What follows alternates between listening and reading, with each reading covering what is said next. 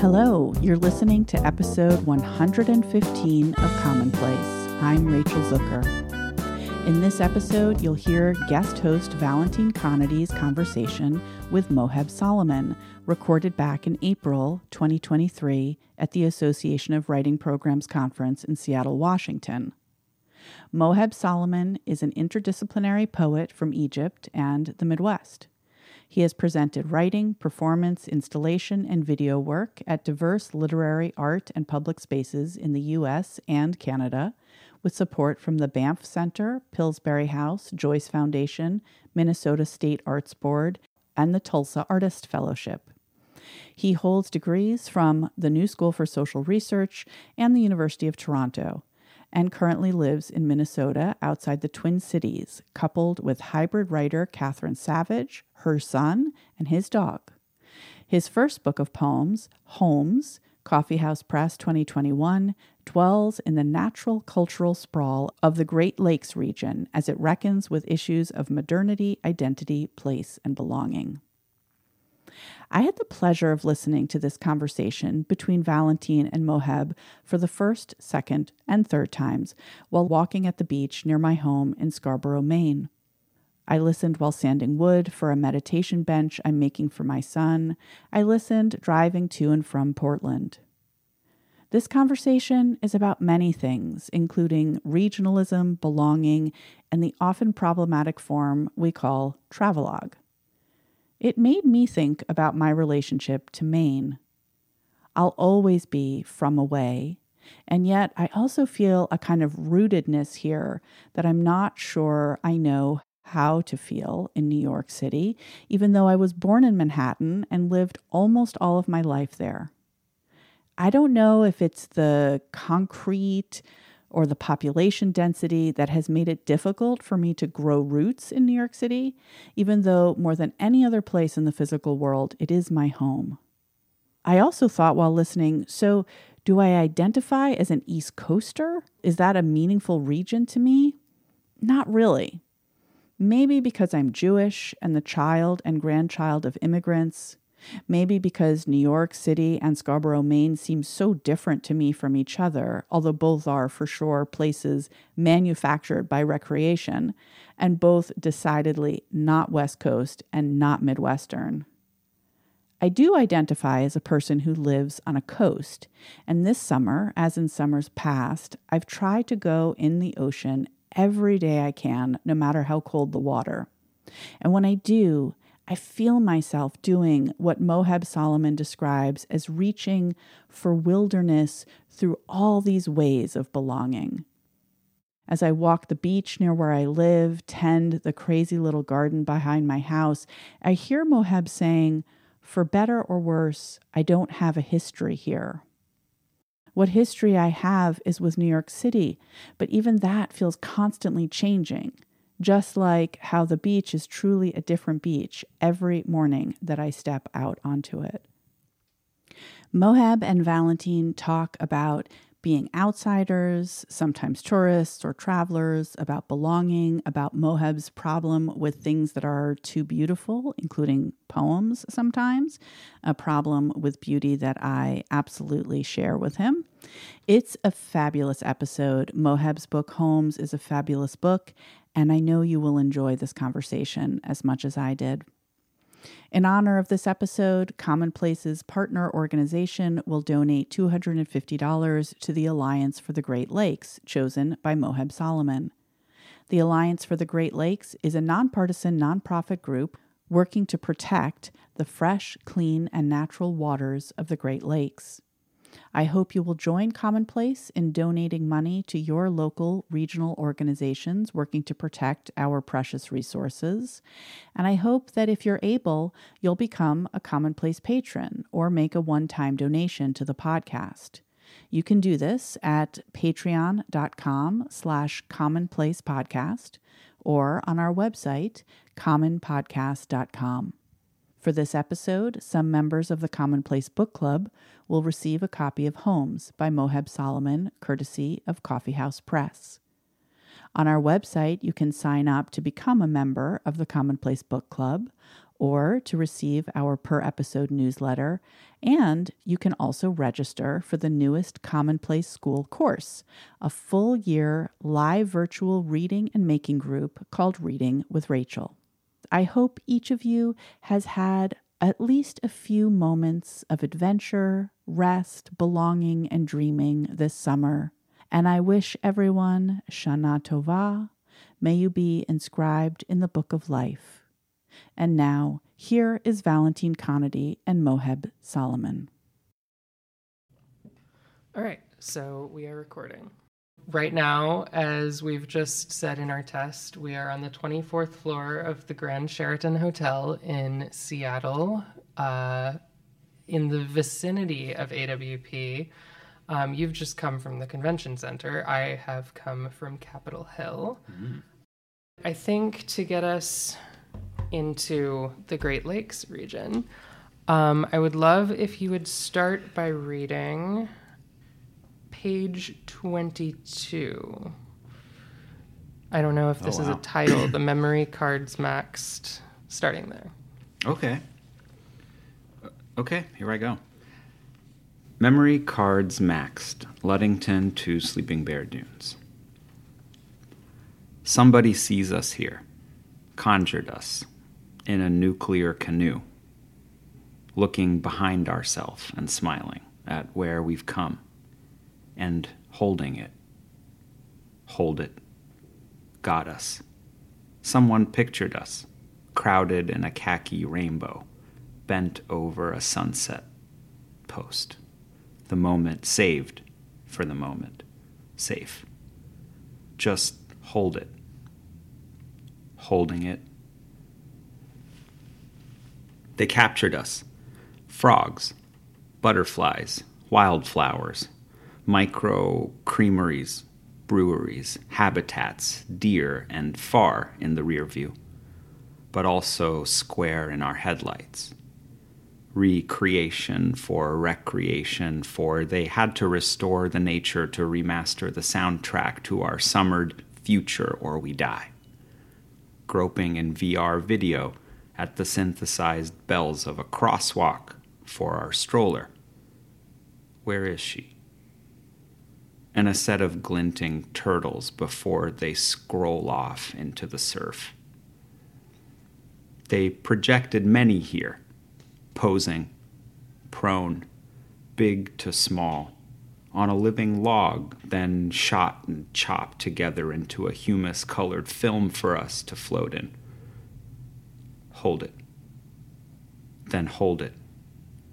Now hold it.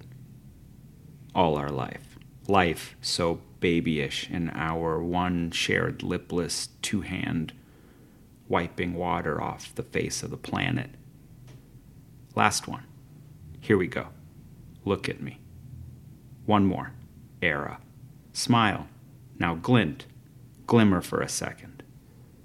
Recreate. Now recreate. For a second time. A picture then. Picture now. Now Picture then. Picture. Then now. Picture now. Then picture then. Picture us. Thank you.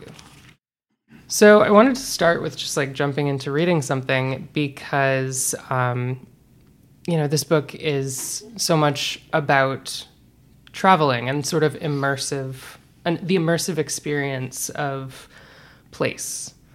And I think that, you know, in some sense, we could have started anywhere in the mm-hmm. book, uh, but I I just like that one. Thank you. Yeah, um, I don't get to read that often. Not that I read these often at all, but I really do actually like that poem in that book. Good. So, do you think this is not a question I had planned, but are these like separate poems, or do you consider them like all part of one work, or both? I feel that they're definitely separate poems. Okay. Um, they just kind of keep hitting their head against some of the same things. Yeah. So, you know, there are sort of attempts over and over to capture a place in, you know, like a hundred different places of that place because it's looking at the whole region, but through you know all of these different moments of stopping and and, and the titles you know kind of kind of try to um, address that like wh- where is this place? But even what is a place? Is it just a stretch of a beach? Is it a proper noun of a town? Um, and that kind of trying to kind of conceptually play with that i think led me to make the titles um, these almost like journal asides like the, the heading of a journal entry on the side that isn't really very formal mm-hmm. um, and i think that kind of also might add to the question of whether they're one poem or, or separate poems, but um, I'd like to think they kind of can, yeah, move between that.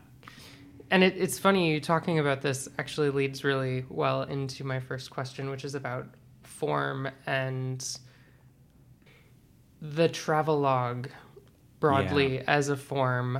Um, and I guess like how how the book became a book. So, yeah. did you start out with this idea of this project and then you wrote into finding a form as you were traveling, or were you traveling first and then found yourself writing in this pattern? Mm-hmm. Or, so I guess, did form or like project idea or like the traveling itself, all what happened first and how did that yeah. sort of sequence happen? I really love that question as a beginning to this because I feel that like this whole this book is just an accumulation of poems that almost came out of uh, like constant engagement with the region, um, doing a lot of different things, but throughout continuing to write. You know, um, a lot of them came out of like two different chunks of um, immersion in the region in 2007 and then in 2015, where I had the chance to like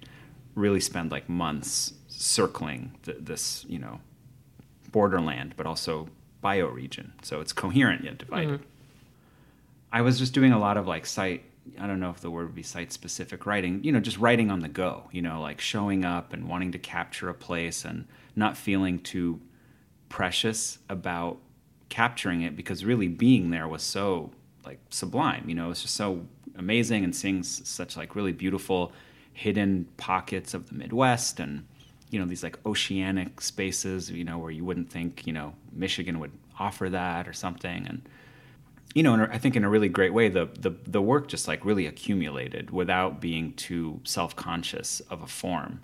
Because I didn't know until I maybe had a critical mass that this could be a book because I was preoccupied with doing other things with some of these texts like some performance work and some other interdisciplinary work that the texts were kind of leading towards so it was like really notes, poetic notes, and I would find myself like working them up into poems. M- maybe when I was like home for months at a time, or in, you know, deep winter when I wasn't kind of like preoccupied with like the visceral, phenomenological experience of place, and you know, in a way was like working with the memory.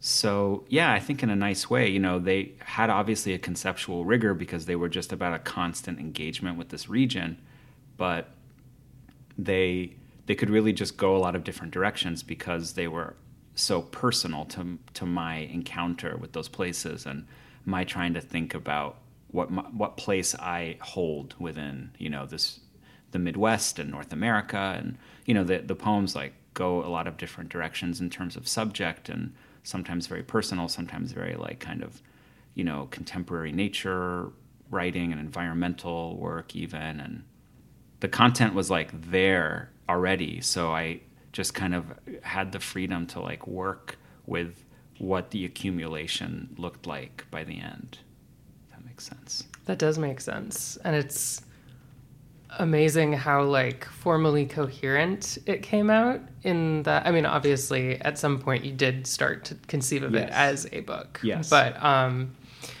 i was describing the book to rachel this morning and i was like it's remarkably consistent in the way that the poems move across the page. And there's like a lot of interesting variations within that sort of pattern. But like because of that, there is this immersive quality to it. You talked about having the the two trips, the or 2007 and I think you said 2015. Yeah. Are the poems in the book chronologically sequenced or did that sort of did they get put in in like other ways? That's a great question too, because that was a really big.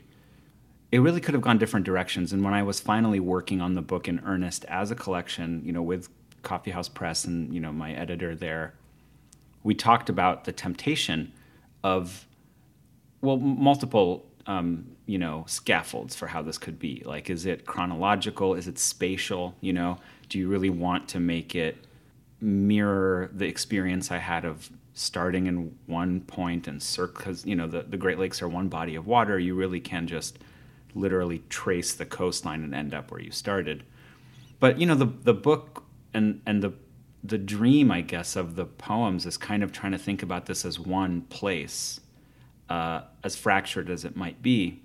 So I really wanted to kind of go against that and deliberately put poems next to each other that were from across the region. So you're on Lake Ontario for a couple of poems, and then you're over on Lake Superior, and then there's Lake Erie, and then you're back to Ontario, and to sort of crisscross the region and not make it seem like it's a trip at all, and sort of give it like a not a stasis, but you know, this is one place, and we can just look at all of these places together, uh, no matter how far they are, because they have kind of like a historic logic. You know, that the region was settled, you know, and and populated by different you know groups for so long, and there's a an economic like connection, you know, because of the industries that grew up around it, and the environmental issues are you know span the entire region because the water is moving through the entire thing. So it's like, no, let's look at it in its entirety. But part of me yeah, feels like, well, yeah, what did get lost maybe is a sense of exploration, like literally moving from one place to 20 miles down the road, 100 miles down the road. Um, yeah, I think I definitely understand what you mean. And the idea that, like, no matter where you are within the region, the whole region exists yeah. at the same time exactly. and is still coherent. That is a really resonant with this other idea that I've been thinking about so much um, reading your book, which is just like regionalism as like a kind of critical and creative practice, mm. specifically in like the work of the poet Lorine Niedecker. Yes. Um, and the way that the watershed itself can be a kind of I mean, is literally a creative force. Hmm. literally the force that's like tying together these like different languages, these different peoples. But yeah, um, yeah. Well, the regionalism thing, I'm I'm glad you brought that up because I I sort of sometimes worry that you know how how can this book be relevant to anyone that's outside the region, you know, and I want to think that anyone interested in thinking about regionalism can apply this immersion to just thinking about their own regions, you know. And um, I got I was really busy touring this book like all around the Great Lakes when it came out, and I really neglected showing up with it to like the East Coast and the West Coast where there are such high profile literary spaces and communities, and I got like really burnt out on trying to like really show up, like I was saying, you know, to, to some really weird little corners that I just felt like this we have to have a reading in Bayfield, Michigan. You know, that's a node of the of the region, and I don't care if there isn't a, you know, new bookseller there, and we're just going to make this work. And I did that, you know, one too many times, and just really kind of burnt myself out.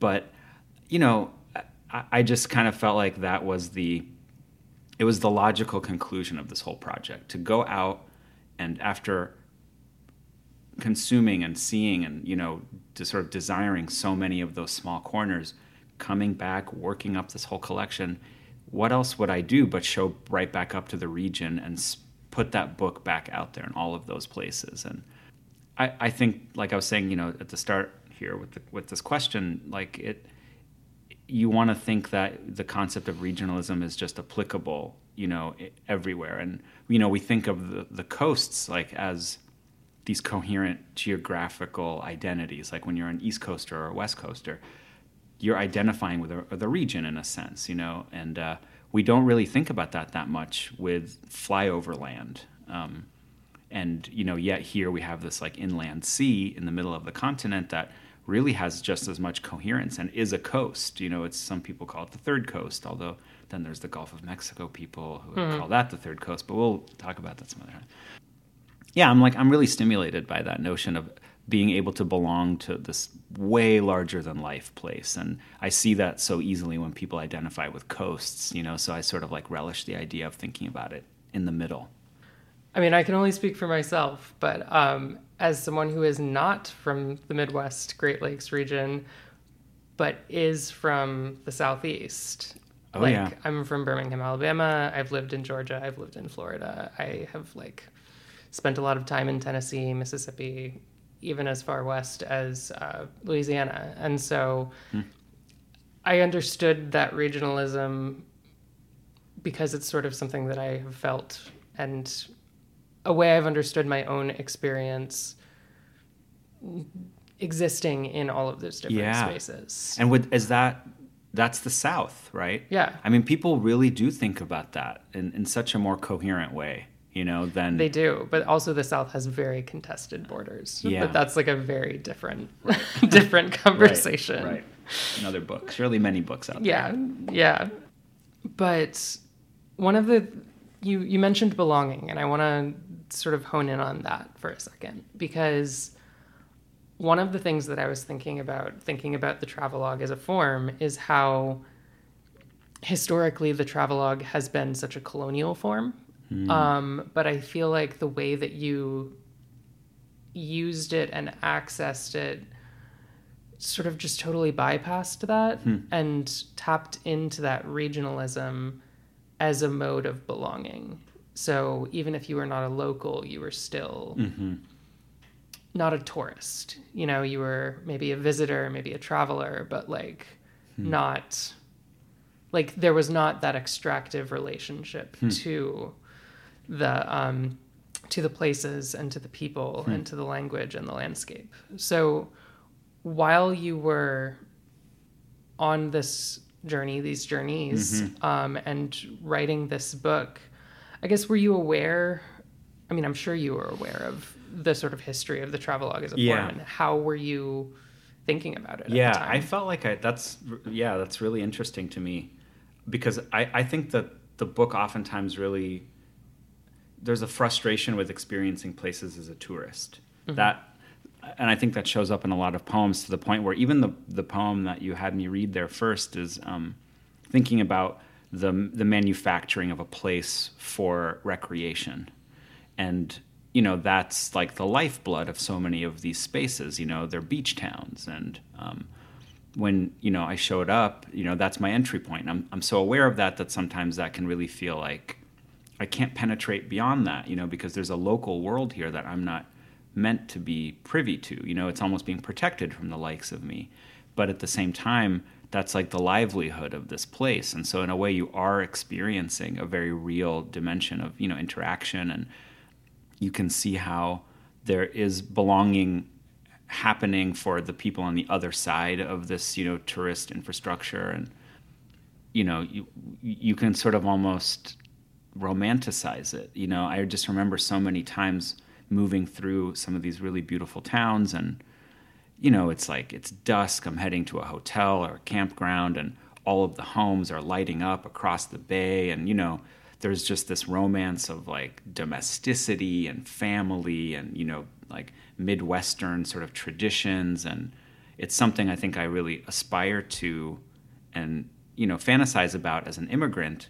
And that's kind of the project of immigration is assimilate like self-propelled assimilation but i'm also really aware too of the dangers of that and you know some of the really ugly parts of like midwestern traditional you know you know um, customs and beliefs i guess and uh, so you can kind of straddle that. I mean and that's kind of what i thought i feel is really liberating like for better and for worse i don't have a history here.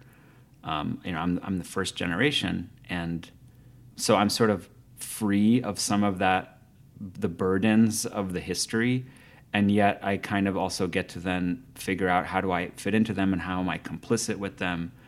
I mean, this is a whole other subject, but real quick, like I do think that a number of the poems are kind of preoccupied with like triangulating sort of immigrant narratives of this region, native, indigenous narratives of it, and then like settler narratives, uh, you know, which are the portal for immigrants. So, you know, how do these people groups kind of sit next to each other, especially in a region that has like deeply complex, rich histories, you know, of settlement and you know indigeneity, and um, and then you've got places like you know Detroit and Toronto, and you know where immigration like was huge, and um, so these are just really stimulating stories, and they're like all entry points to a region that honestly, in the end, I'm just really feeling like really enamored with for like natural, uh, you know, n- nature reasons. And to sort of try to like reach for wilderness through all of those ways of belonging in the region uh, it, to me is like really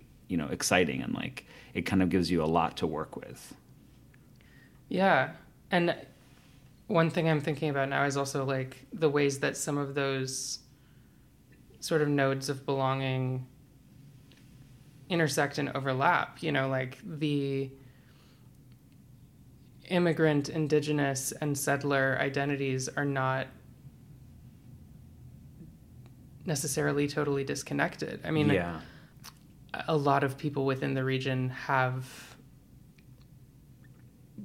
many, if not all of those yeah. identities right. at the same time right. in their histories, which is also complicated. Right. But um, when you were writing this and thinking about belonging and thinking about approaching these spaces and approaching these communities as an immigrant and also as you know a, a, outsider in the sense of just being like not a part of that community i guess there's the sort of personal project of trying to become in some small way part of that community yeah. and then there's the creative project of trying to write in a way that is authentic to that community yeah. without being extractive of that community. And so like when you were there both living and writing, what sort of things were you thinking about and how how were you living and yeah. writing in a way that felt um, non-extractive? Yeah, that's that's so hard. I think when the poems succeed, they're doing a good job of like rendering, you know.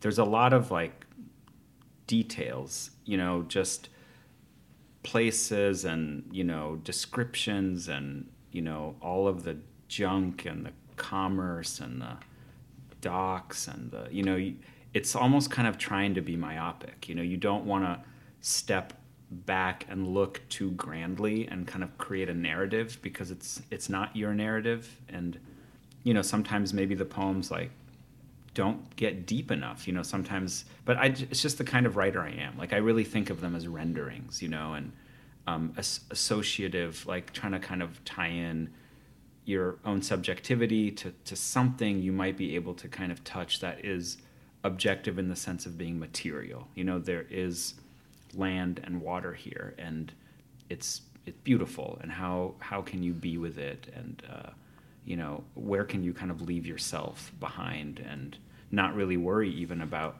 identity when you can kind of think about place. Um, that's where I think the book can be successful. You know, I don't think it happens with every poem, and like I was saying before, in some ways, some of the coherence is because the book is just hitting its head against that desire to like really capture you know if only it could if only words could capture this like very visceral experience you know and they're so limited and yet it's what we have even perceiving you know when you throw the car in park and run out to see the sunset wherever like you know you perceive it in some ways consciously with language and that's that's almost heartbreaking, you know, but that's what you've got. So why not just really stick to that moment of encounter instead of trying to kind of come up with like a, a wise poem about that moment? yeah. I think you should read something else while okay. I am reacting to what you just said. I would love to. Uh, is there anything in particular that you oh, have gosh. picked out? There are so many poems here that I feel like speak to what I was just talking about. this is the thing about also deciding not to have a table of contents, mm-hmm. where where like when you're trying to find something, you're like, it would have just been simple. I should have just had some page numbers, but Yep, this is also why I read this as a long poem. Oh yeah, of course, right. I just think with poetry collections, like, don't people really just hop around? Like, Yeah. So I kind of thought, oh, I didn't think about what the real functional purpose of a table of contents were. Mm-hmm. I was, I just thought like, well, people are just gonna move all over the place. Yeah, but uh, no, I but I love thinking. I love that you thought about like, because sometimes the way that books are made is not always exactly the way that they are used, Right, and I love that you were thinking about that. right, right. Maybe I'll give this one a go. Okay. Well, this poem's called Geneva State Park, No Sight of the Lake, Geneva on the Lake, Ohio, which really tells you a lot about Ohio's lakefront. It's sad. Last night we snuck into the state park, real late, to sleep in my tent by the car, on the paved driveway of a muddy site drizzle invisible in a wood pervasive with knocked out buckeyes. Corn fed and golden haired, and the fires put out, a thick gauze sat, whispering, undocumented. We gulped each half an orange watermelon. Two itinerant sore thumbs stuck out in the wooded preserve among corn stalks. We feasted on watermelon as a family for dinner with feta, pita, diet coke. Last night we stole a night in our home state state park but didn't go down to mom and dad's. Didn't see the Cleveland relatives, Browns, Indians, games, mounds, grandma's grave. Last night it rained, rain, rained, and nothing heard the lake stir once from the downpour. The morning was too quiet, black and slick. We split for a diner then, always novel to us, before any sighting in the woods of us. Lights head low with the sun soon to to clean its plate in the vapor of our gross great lake, us, the vapor that's our family. That's it. Thank you. Um, something else that just sort of occurred to me about the way that you write is like so for this other conversation I was having with um, Gabrielle Octavia Rucker, we, we were talking about timeliness versus timelessness in poetry and like what sort of what that means in like practice um, like with the kind of details that you choose but also like how that can be sort of subverted um, and we were talking about how both of us really love and respond to like poetry that sort of seeks a connection with that timelessness but it's interesting in that like the way that that is actually written can Like, also yeah. look like detail like Yeah. Like transcribing an experience. And i think what i just noticed is that even though the that was a description of your experience of place the way that you select details does tend to be more like timeless than Hmm. timely which but you can obviously push back on that if that's i don't know. So what do you, what do you think about time? You know, that's that's a great point. Well, it, it just makes me think of like how how difficult it is to really capture a moment in writing, you know, and it's so fleeting when you experience it. It's so eternal when you remember it, you know. And uh, I would like to think that yeah, these poems are really trying to deal with memory as much as like capturing something in in the moment where it could have just been a much more you know like a catalog you know an account like a catalog of just what's here who's here in this campground on the you know side of lake erie. But i guess i want to think that you know memory um, is like wonderfully i don't know incomplete in in in the same way that experiencing something in the moment is like even though they're so different as experiences but i don't know i'm thinking about how like poetry i just love how poetry can really be non-narrative and associative and um, it, really captures memory in that way you know that uh, that it doesn't have to like tell you the whole story and it can hone closer to the memory that way. The book and these poems to me have sort of a really melancholic like feeling because there's a real awareness of the loss of experience and the need to render it to hold on to it and how that pales in comparison so it's trying to really capture that experience just as much as it's trying to capture the supposedly like quote unquote present moment of showing up to you know Traverse City and mm-hmm. running around it, you know, and it's got a real interiority that way, you know, that as much as it like purports to be like a book about the entire Great Lakes and you know a hundred plus places all along the shoreline, you know, it's really much more about like a subjective experience of like the desire to to sort of disappear into the world and into wilderness and into communities that you don't really belong to, you know, and all of those desires, it's like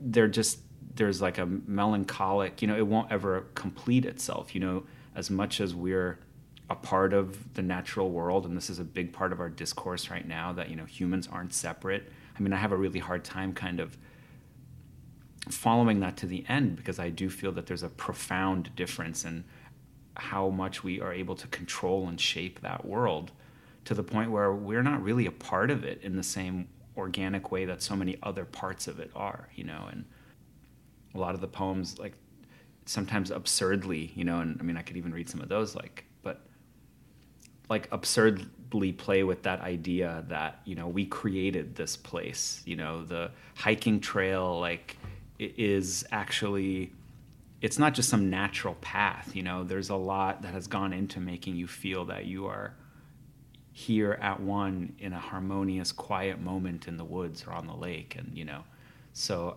our hand is like so strong in those places. And it would be really like naive to just write a poem about being out in the woods without also being aware about of how we came to that, that place and how humans are really, uh, yeah, sort of different and yet a part of you were saying that you wanted to read some of the poems that uh, did like sort of play on the idea of us creating the space, and yeah. I want to hear you read those. Sure. So. Yeah. Let me see if I can find that. I think that one that I read kind of did do that, but um, the the the one the one that w- that was the one that you had me start out with was sort of talking about that you know they created a place for us you creation know creation and recreation yeah exactly creation and recreation I'm, I'm, like, I have like weird. I'm like, oh, but wait, this is also a Lake Erie poem. I need to represent all of the lakes. You know, I, I can't read another Lake Erie poem. Okay, I'm gonna read this poem. It's called "Great Black Swamp, Come Heavy Use Wetlands: Powers of Toledo Origin Song." Who let this wetland wet?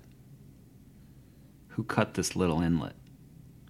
Laid the hill for golden hours? fit the logs with the salamanders, foretold the lichen and the mosses, who offered the wildlife crossing.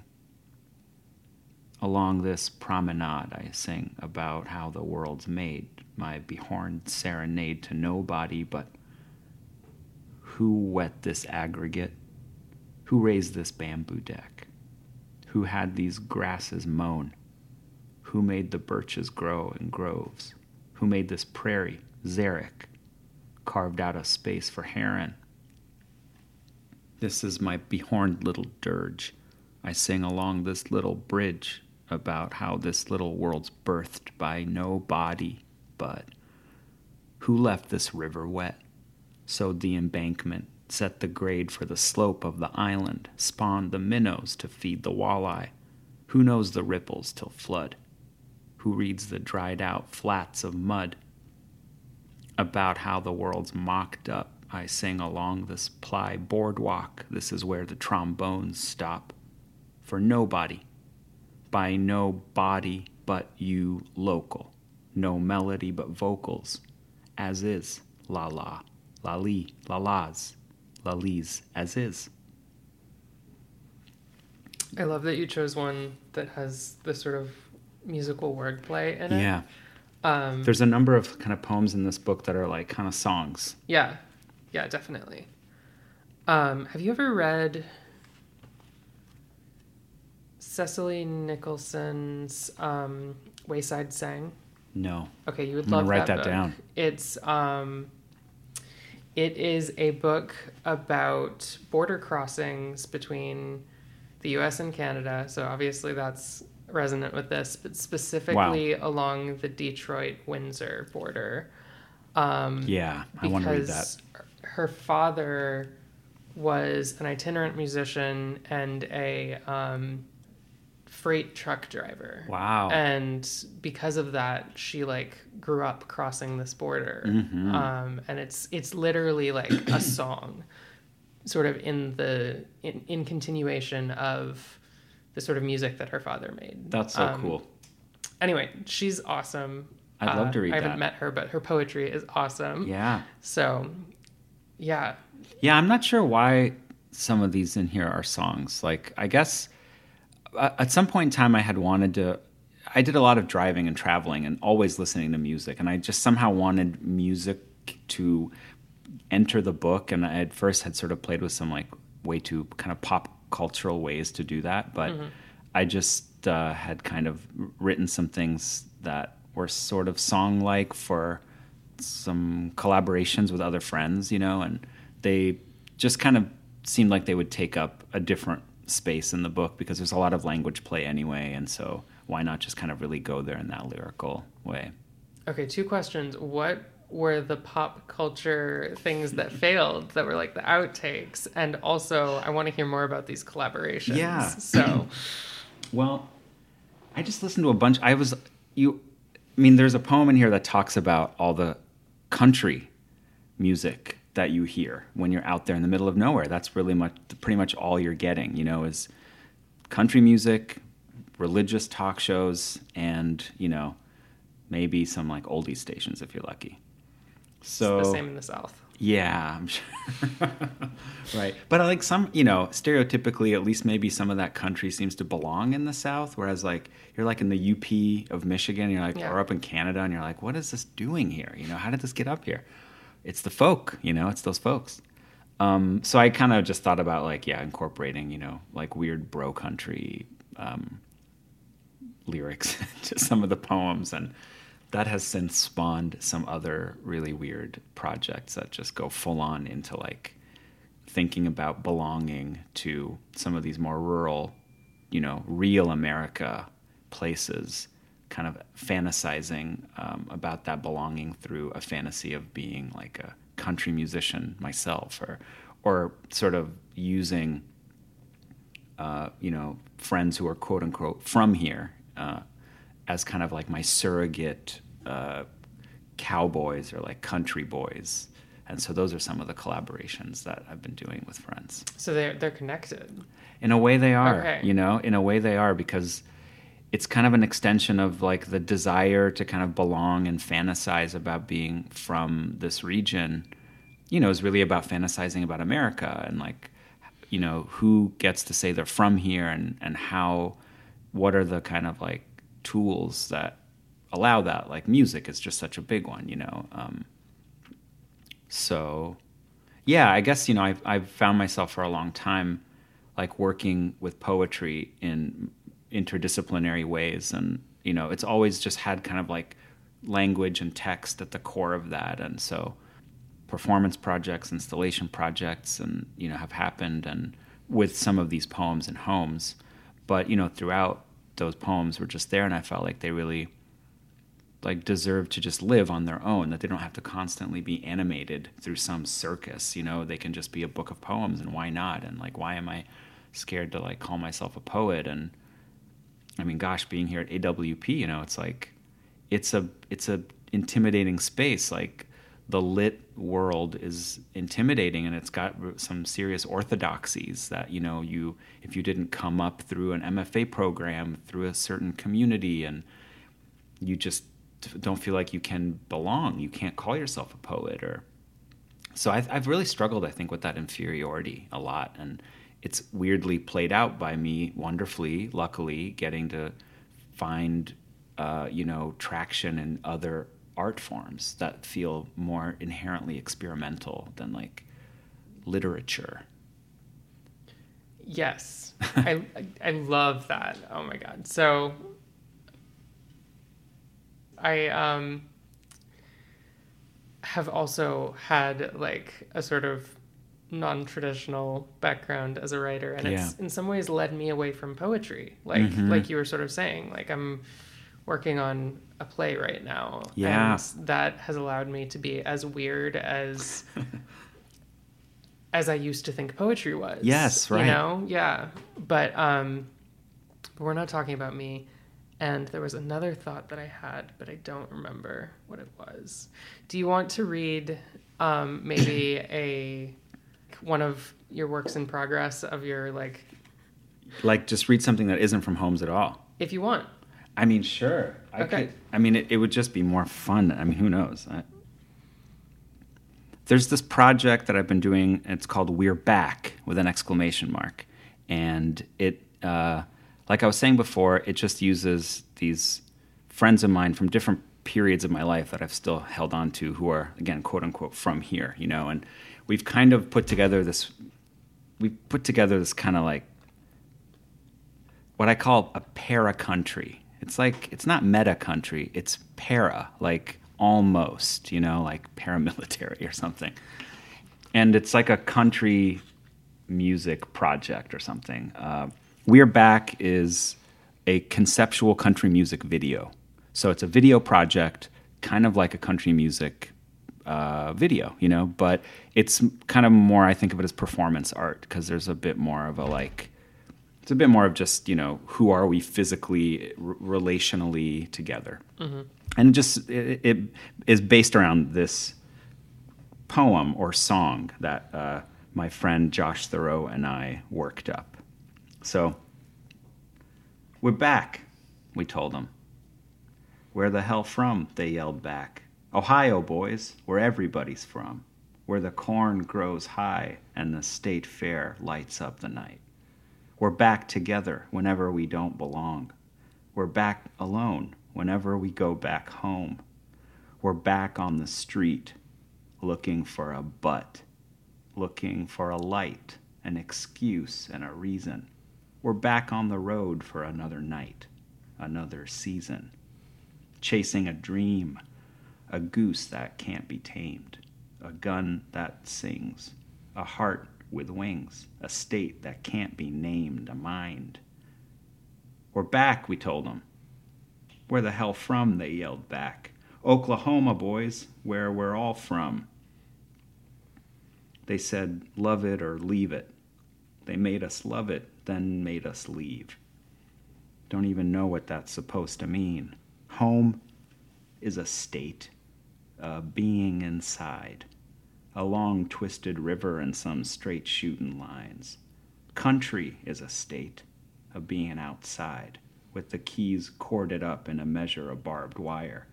Got no home country or country home to retire, but we're still coming on with our monstrous truck tires.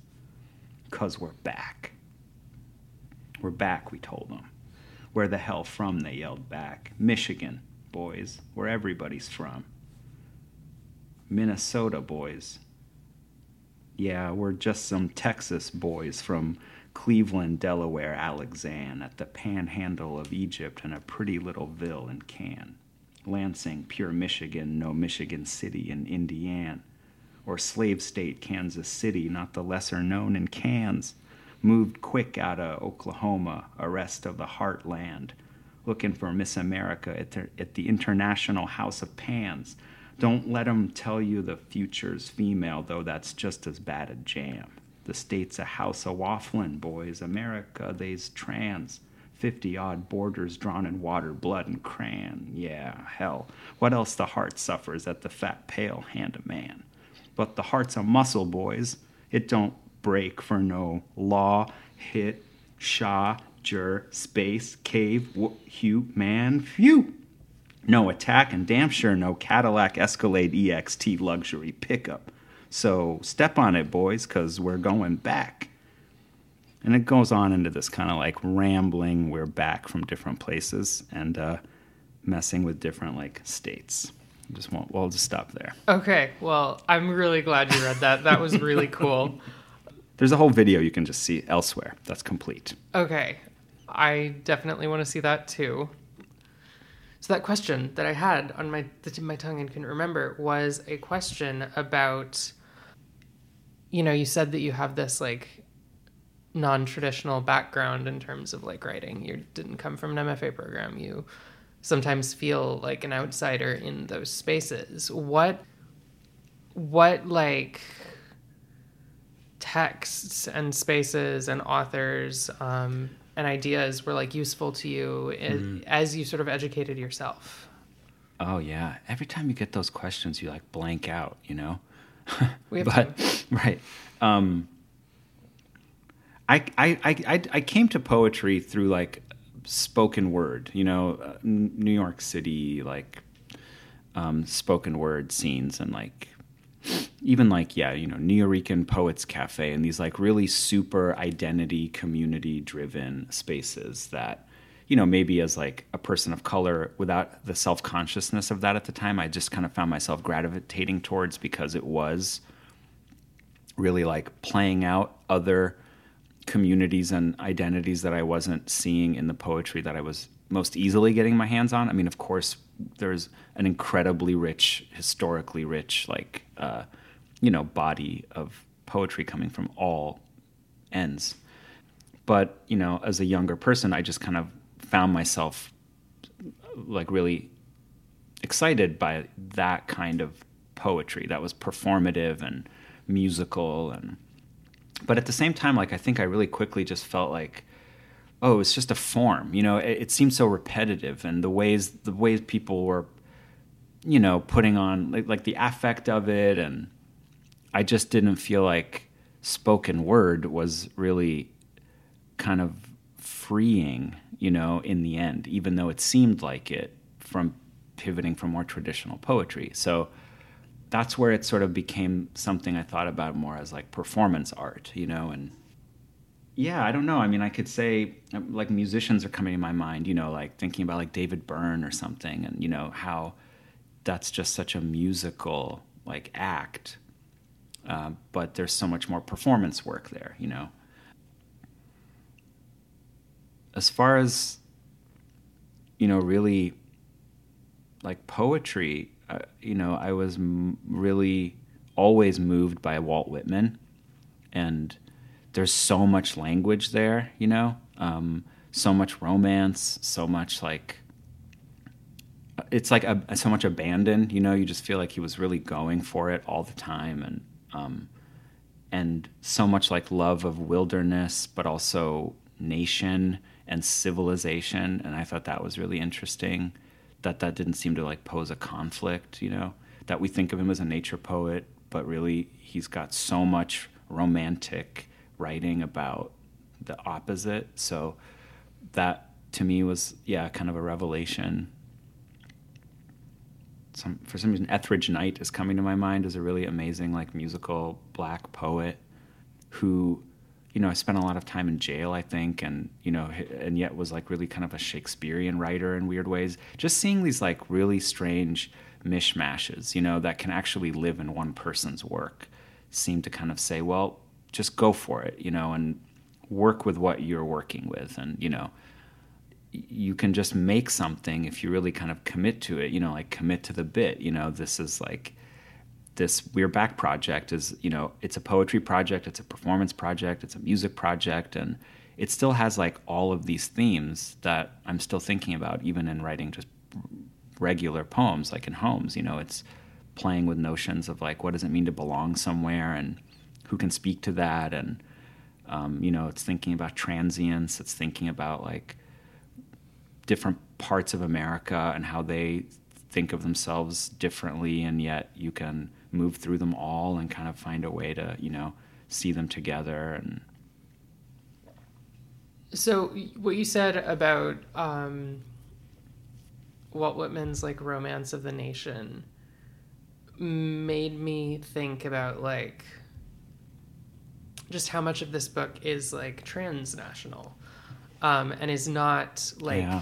exclusively like it is about border crossings. Yeah. Um, and I guess there um, I imagine being an immigrant that made the border crossing a more salient experience. Hmm. But how does the idea of like crossing borders and even I guess the existence of borders play out in this book for yeah, you? And I guess in the experience of travel. right. I mean, yeah, so, you know, for anyone who doesn't know, the Great Lakes is a region that is uh, in between Canada and the US. And so the entire province of Ontario, the entire province of Ontario has the Great Lakes within its geopolitical boundaries, whereas the Great Lakes in the US are like eight different states. Mm-hmm. So it's interesting that, you know, in Canada, maybe just for that reason alone, there's a sense of the region as a whole. Whereas maybe in the US, it's m- more fractured because we're so obsessed with our state identities and Michigan versus Ohio. And, you know, so thinking about the region in its multiple borders is interesting, you know, and they kind of break down when when you think about it as one ecologically coherent region, and yet you know it it is so differently affected by all of its pieces. Like if Ontario, no matter how well Ontario might take care of the Great Lakes on that side, you know, if Ohio is doing a terrible job, and Minnesota's doing a good job, you know, it, all of them actually affect the same region. And so I, I guess I latched onto that because my family isn't from here, but I've grown up mostly yeah in Ohio, and now the you know I live in Minnesota now. And those places just haven't really meant that much to me. I mean, of course, I grew up there and I know what they are in their separateness. I've also lived in Toronto and Montreal, and so found myself on the other side of the border. And it's just kind of, I both really see the borders and also, yeah, I guess kind of fantasize about how they don't exist, you know, and, and kind of really enjoy thinking about like the Great Lakes having the, the, the US Canadian border is the longest border in the world between two countries. And yet, most of it is in the Great Lakes. It's a dotted line in the middle of nowhere, in the middle of the water, you know? So it's like a, I enjoy saying it's like literally a porous border, you know? And mm-hmm. that's so strange. And that's so, it causes us to just really question how geopolitical boundaries, uh, you know, shape geography, you know, human geography versus natural geography. And, um, you know, that's where kind of, that's where people sit. Like, um, and then of course you then think about if you if you look at the history it the region has a very different like native first nations history with how those communities migrated along the entire region and then once like the french and english and whatever showed up and started breaking it up you know they that was kind of much more felt you know, so when you show up as a first generation person and like enter this kind of place, you just have all of these almost different maps that lay on top of each other that just say a lot about different ways of experiencing that place and all the ways that, that it's chopped up versus whole. And I guess I just think, yeah, those are all really, you know, there's that just gives you a lot to work with um, when you're kind of trying to render this place and its complexity. I think I've been pretty lucky. Like as a person, you know, I'm still very privileged in having citizenship. Like I was able to live in Canada. I've been able to move around wherever I want, and you know, it's a far cry from like you know refugees or um, or some of those native communities that are on the borders that are split completely in half and you know have a whole bureaucratic mess to like deal with. And so you know yeah i guess being able to look at that from a much more like intellectual creative space is kind of interesting too because i'm not like at the whim of it as much. You know, you talked about editing the book into a form in terms of like sequencing the poems, but like within the individual poems, what was the editing process like? Where did it go from notes to poem? Yeah. Yeah, that's a great question because to me, that's something I wanted to speak to about the form. You know, a lot of these poems are these justified text blocks with like internal line breaks. And a lot of them started as lineated poems.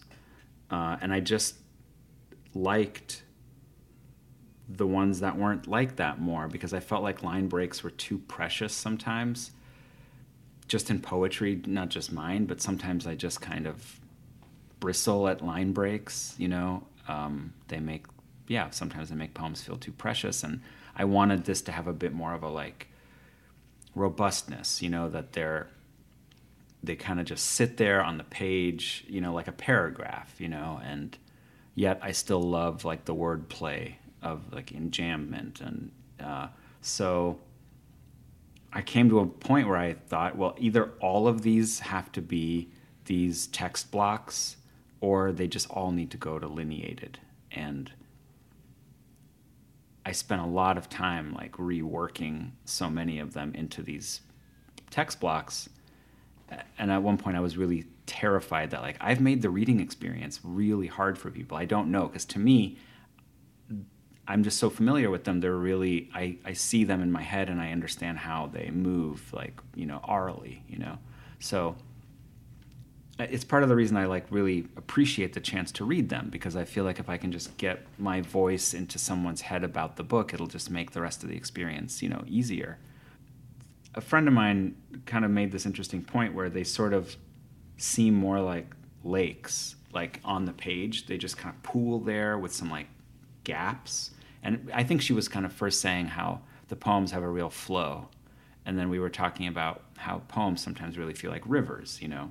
And without really meaning to, I kind of forced these to have a bit more of like a lake like, you know, here they are in one place and there there's the pooling you know that's happening. So you know i i kind of appreciate thinking about them also as i don't know what the word would be you know it's not like concrete poetry at all but um, just that they have also kind of escaped some of the trappings of poems for me. Um, and as far as the writing and the editing you know I just am such a convoluted writer sometimes, and like I feel like a really sometimes poetry from your writing is like a problem solving. You know, like how do you just stack this house of cards up enough to sit and just back away before it falls down? So there's a lot of like weird logic in some of the phrasing and some of the um, the line breaks and I I think I tried to go in and like strip out a lot without the thing falling apart to kind of just give it some of the rhythms that I wanted it to have or some of the images that I just like really wanted to be there but not like over you know what would be like over overwork it you know? But gosh like, I've been just been working on some of these for so long some of it really does feel like really overworked you know? So it's hard sometimes you just have to like walk away you know and hope it doesn't like collapse when you move. Um, it's fascinating what your friend said about it, them being like lakes, mm. because one of the things that I was thinking while reading it was like, it looks to me, and I was thinking about this in terms of the Gulf of Mexico because that's the body mm. of water that I'm right. most connected to. But um, I was thinking how it kind of looks like the sun setting on the water, how the like yes. the breaking of the light on the surface of the water, the white space kind of becomes like that. Totally. But um and there are a few poems that are uh, you know, right justified. Yeah. Uh, just yeah. because I guess I was like, no, I, I want some of these to just break up that experience for people, but I still didn't want. Somehow I felt that the line breaks happening on the other side of the poem just made them like less precious. I don't know. Mm-hmm. I have one more question, and then maybe we can end with reading one more. Great. So, my last question, just sort of following up on what you mentioned before about why did you decide to lineate those specific ones? Mm-hmm. Like, what about them made them need to be lineated for Yeah. you? And also, there's some that actually have like both the sort of block form and also lineation Yeah. within them. So, Yeah. I just wanted the book to not be all constant blocks. So even though I think it's it doesn't it's not apparent at all, the book has a pretty specific formatting shift where it's like a certain number and I can't remember a certain number of those like blocked internal line breaks and then it goes to the ones that are sort of song like with how we usually see lyrics written with the slashes. And then it'll like go to one poem that is right justified. Then it goes right back into these dense text blocks. Then again it shifts to the song style. Then the right justified lineated. It was more like what poems can I stand to just let be lineated? And what ones do I feel are like way more interesting and almost just have more of like a logic or not a logic but a um, I think some of these poems are more compelling as sort of prose pieces in the ways that they work as a paragraph. Yeah, the book having gone through that transformation, I think made it a lot stronger. So I just wanted to lean on that and yet still give the reader a break. So I kind of left ones that I didn't quite feel were that much better as a block poem um, to, to fall on the page that way. And some of them, you know, like the swan, you know, a couple at the end are like, you know, they're in like stanzas of, you know, three lines. Or so I just didn't want to take that apart. yeah, Yeah. fair enough. Um, what do you have any ideas about last poems? Yeah, sure. Um, I could read you like these couple that are almost at the very end, um, 83 and 84. Sounds good. Okay. Oh, that way we get some lineated poems. Yeah. Nice. Okay. So yeah, I'm going to do that. I think these are just two very different poems, and one of them I think kind of hits that like identity piece in a way that I think worked, and then the other one is, I think, about having a really beautiful time, and not many of these poems get there. They almost get tripped up in all of the complications, and it's like I wish some of the poems uh, I wish there were more poems in this book that are just about like beautiful, wonderful times. But poetry doesn't, like, you know, you never really read joyous poems enough. We should. Yeah. This poem's called Back Parts. I've hit bottom, friends. Rock. To you, your Mediterranean interred sea where I am from. These are my dad's trunks. These are my dad's calves. These are my dad's chests. These are my dad's hands. This blood, my dad's. The sharks would come, but there are no sharks here. Where am I from, folks? We from? There's no predators here, save storms and waves of immigration. But all over the lakes are shaped like predators seething wolf, leering shark, mouths, points, shipwrecks stand. A better chance of a homecoming than the packs of immigrants that beached at drowned wolf, blinded shark, tongues warped into Wendat and English, naming, maiming limbs of peninsulas. Ripshod creatures' claims for places that no one wants. Stuck together families like amphibious gangs, growing back parts.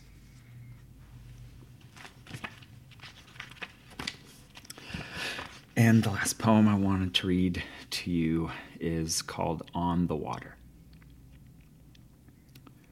And the world entire would load before your eyes. And there's no more. and caches clear, and all songs stream at once. The sound delayed, avatars retired, and all seasons complete at once, with the earth tilted on its axis no more. The weekend's lightning languorous, arms stretched after lunch. You can't take more and the robes are soaked. Why, they can't absorb another drop. And what's more, washes over unimpeded now. And there's more. The morning after, all justice meted out. All grudges would be lost in the cloud, and power would go out, and all leisure would be more radical then. And the fight would go out of you with the world at your fingertips, guiding your hand to the ends of luxury. It doesn't get any better than this. There's more. Of the same, and who could want more? That's it. Thank you. Really appreciate you like being so thoughtful and talking in a really, uh, you know, meandering and wandering way through our thoughts. That's really much appreciated. I appreciate it. It's been fun, and it was a joy reading Cool. the book both Thank you. times that I've done it. I, This has been episode 115 of Commonplace with Moheb Soliman and Valentine Conaty. Many thanks to Coffee House Press and to all the publishers who give us great books for our listeners. Thank you to our patrons. You make Commonplace possible. Thank you to all the Commonplace School students. And thank you, listener, for your support. And most importantly, for listening. Thank you.